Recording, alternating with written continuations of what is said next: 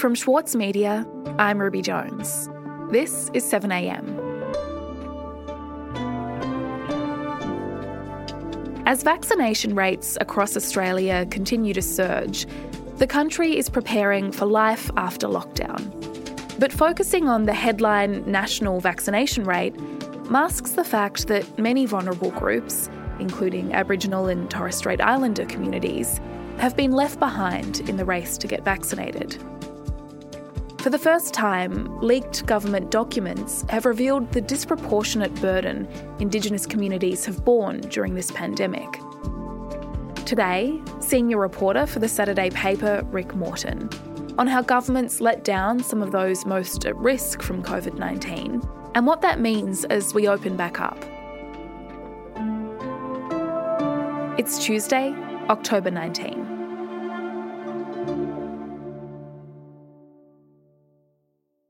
Rick, throughout this pandemic, we haven't really seen outbreaks of COVID-19 in Aboriginal and Torres Strait Islander communities.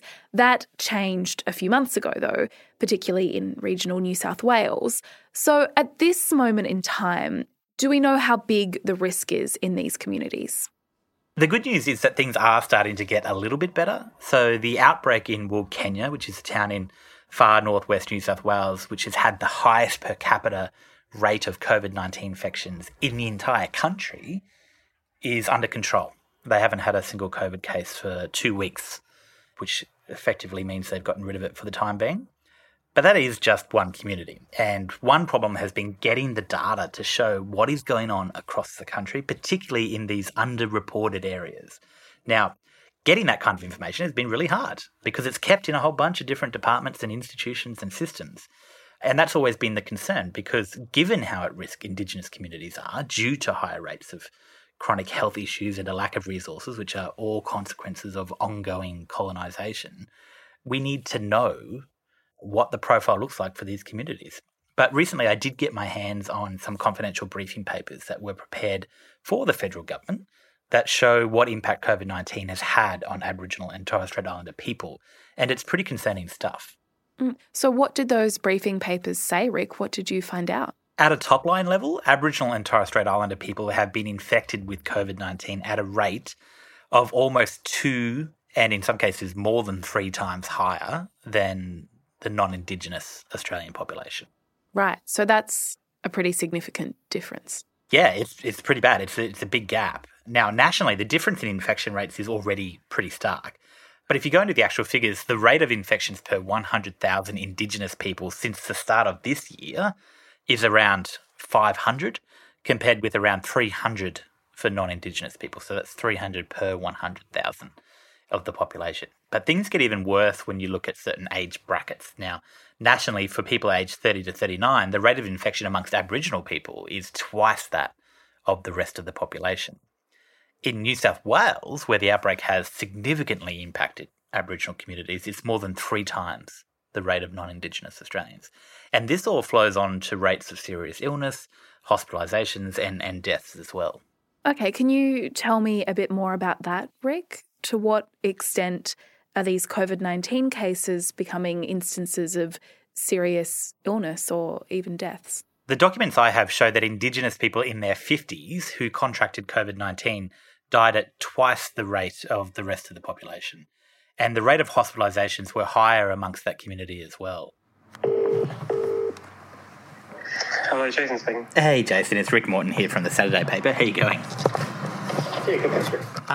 I spoke to Dr. Jason Agostino, who's a medical advisor with the National Aboriginal Community Controlled Health Organisation, NACHO, and he was really concerned about what these numbers suggested. Actually, when you do comparisons by age groups, you see that, for that 40 to 60-year-old age group where the vaccinations are lower and where often Aboriginal and Torres Strait Islander have that early onset of chronic diseases, the rate of death is around three times that of non-Indigenous people. Jesus Christ.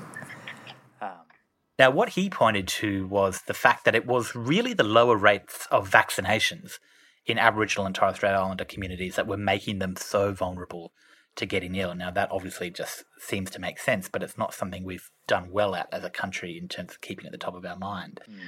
And so it's really worrying to think what's going to happen with lower vaccination rates and not a lockdown.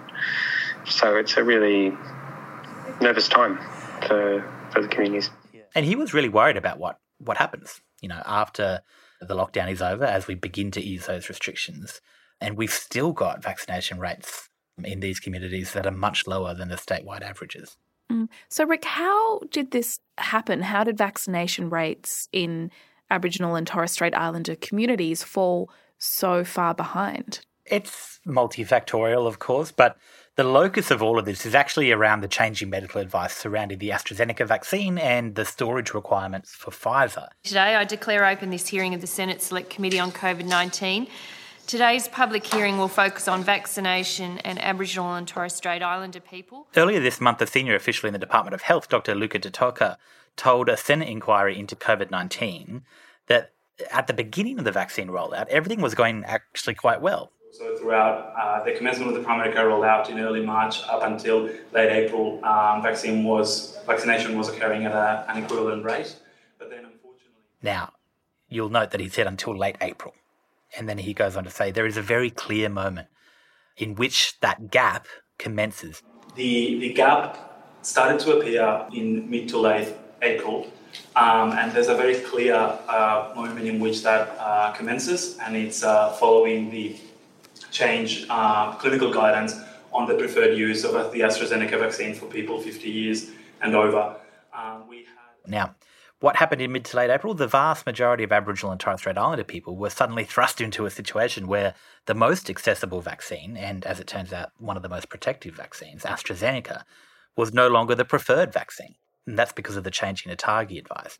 But then, unfortunately, the discovery and the advice related to the very rare clotting side effect, advice from ATAGI on the 8th of April and changes to the program on the 9th of April But the Pfizer vaccine at that point in time wasn't particularly accessible.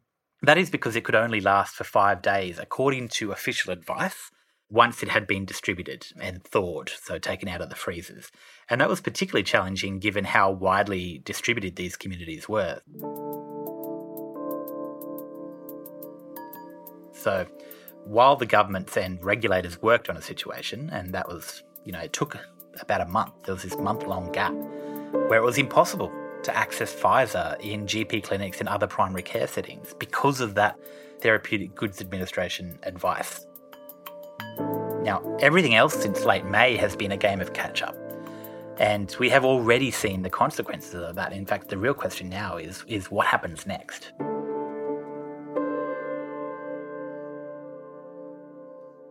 We'll be back after this.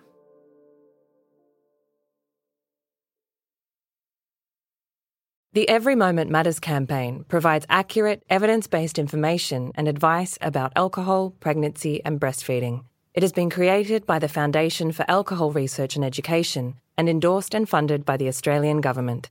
Alcohol use during pregnancy can lead to fetal alcohol spectrum disorder, or FASD, a lifelong disability. So make the moment you start trying the moment to stop drinking. Visit everymomentmatters.org.au to find out more.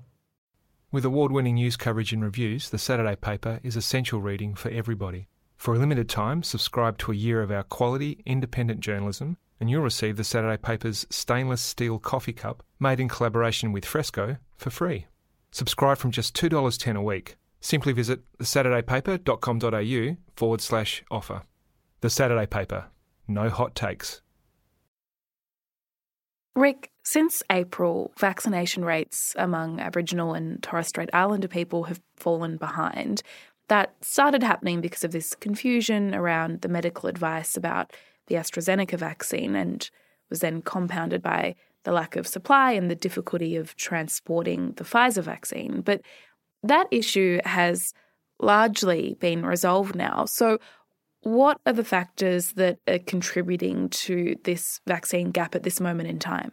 Well, across the country, the worst regions for Indigenous vaccination are almost all in Western Australia and Queensland. There's one that's in the Northern Territory. So just by way of example, in Queensland, the Kuranda East and Tablelands region the first dose coverage for Indigenous people is below 27%. In the East and West Pilbara, both regions, for example, just 22% of the 7,000 Indigenous people that live in those regions have had a single dose of a COVID-19 vaccine. So remember, this is single dose. We're not even talking about double doses yet. There are a range of different bits of misinformation and hesitancy that are happening across Indigenous Australia. So some of it is around general health concern because of comorbidities. Some of it is... Now, in the Senate hearing last week, one issue that was flagged was that there is some hesitancy in Aboriginal communities. Some of it is around deep cultural belief. Some of it is around history of practice with government. Deputy Chief Executive of the National Indigenous Australians Agency, Letitia Hope, who's a Bundjalung and Torres Strait Islander woman, told senators that there are a range of concerns and fears in some of these Aboriginal communities.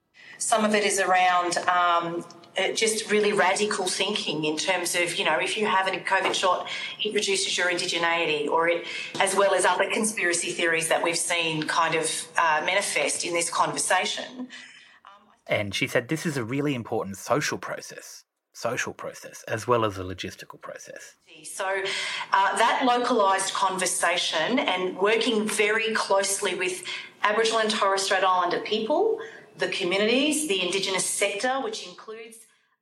So is there a plan then, Rick, to address this particular issue, and I suppose also the bigger issue of just low vaccination rates more broadly? Well, things are beginning to accelerate, and the COVID-19 Vaccination Task Force Commander Lieutenant General John Fruin told the Senate committee hearing last week that the vaccination of Aboriginal and Torres Strait Islander people was his number one priority.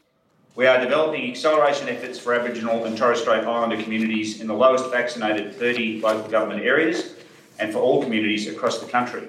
He did concede that progress will be incremental, but he said, we remain committed to working community by community to get this done. And to ensure as many Indigenous Australians are vaccinated as early as possible. Now, that's what happened in Wokenya. Because of the crisis there, they ended up going door to door and going to people, finding them where they were and offering the vaccinations that way through those trusted Indigenous leaders, Aboriginal Controlled Medical Services and the rest.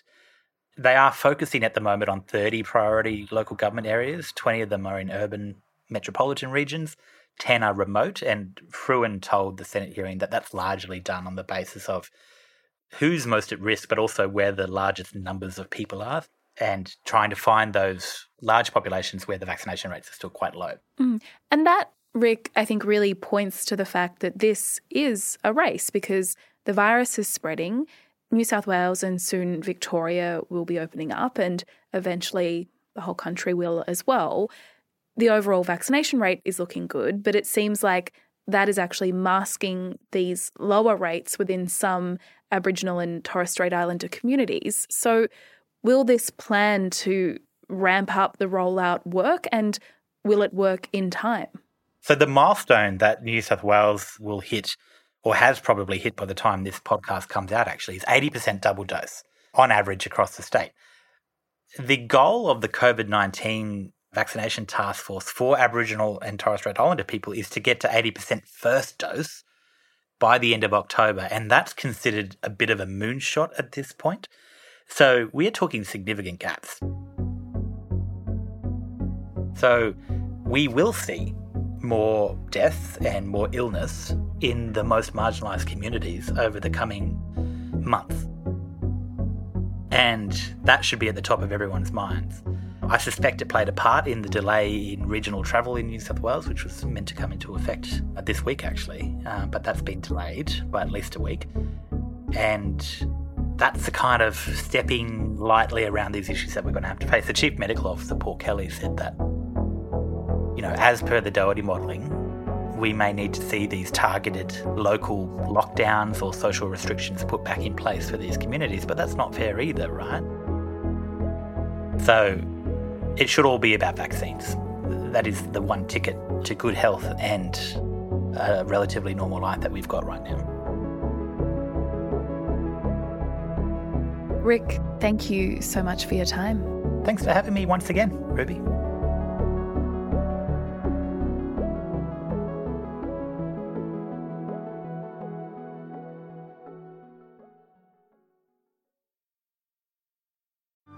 Mahler's music embodies the very essence of humanity, Experience his epic Song of the Earth with the Australian Chamber Orchestra, Richard Tognetti and internationally acclaimed opera stars Stuart Skelton and Catherine Carby. Opens May 12. Book now at aco.com.au. Also in the news today. Official functions and or a breach of public trust by refusing to exercise her duty pursuant to Section 11 of the Independent Commission Against Corruption Act. The anti-corruption hearing investigating former New South Wales Premier Gladys Berejiklian commenced on Monday. Section 13, subsection 2 of the Independent Commission Against Corruption Act. If the please of the Commission, my name's Robertson. I'm here with my learned friend, Mr. Brown. ICAC is investigating whether Berejiklian breached public trust and encouraged corrupt conduct while she was in a secret relationship with former state MP Darryl Maguire. Is it right that at that point in time you suspected that Mr. Maguire had been engaged in corrupt conduct? I didn't know. I couldn't make any assumption at that stage. He was professing his innocence. The inquiry will focus on Berejiklian's conduct in relation to $35 million in grants issued in Maguire's electorate. I didn't know. I didn't know what. I was in shock. I didn't know what to think. I didn't have enough detail. And federal Liberal MPs have endorsed Prime Minister Scott Morrison's commitment to net zero emissions by 2050 in the lead up to the Glasgow Climate Summit next month.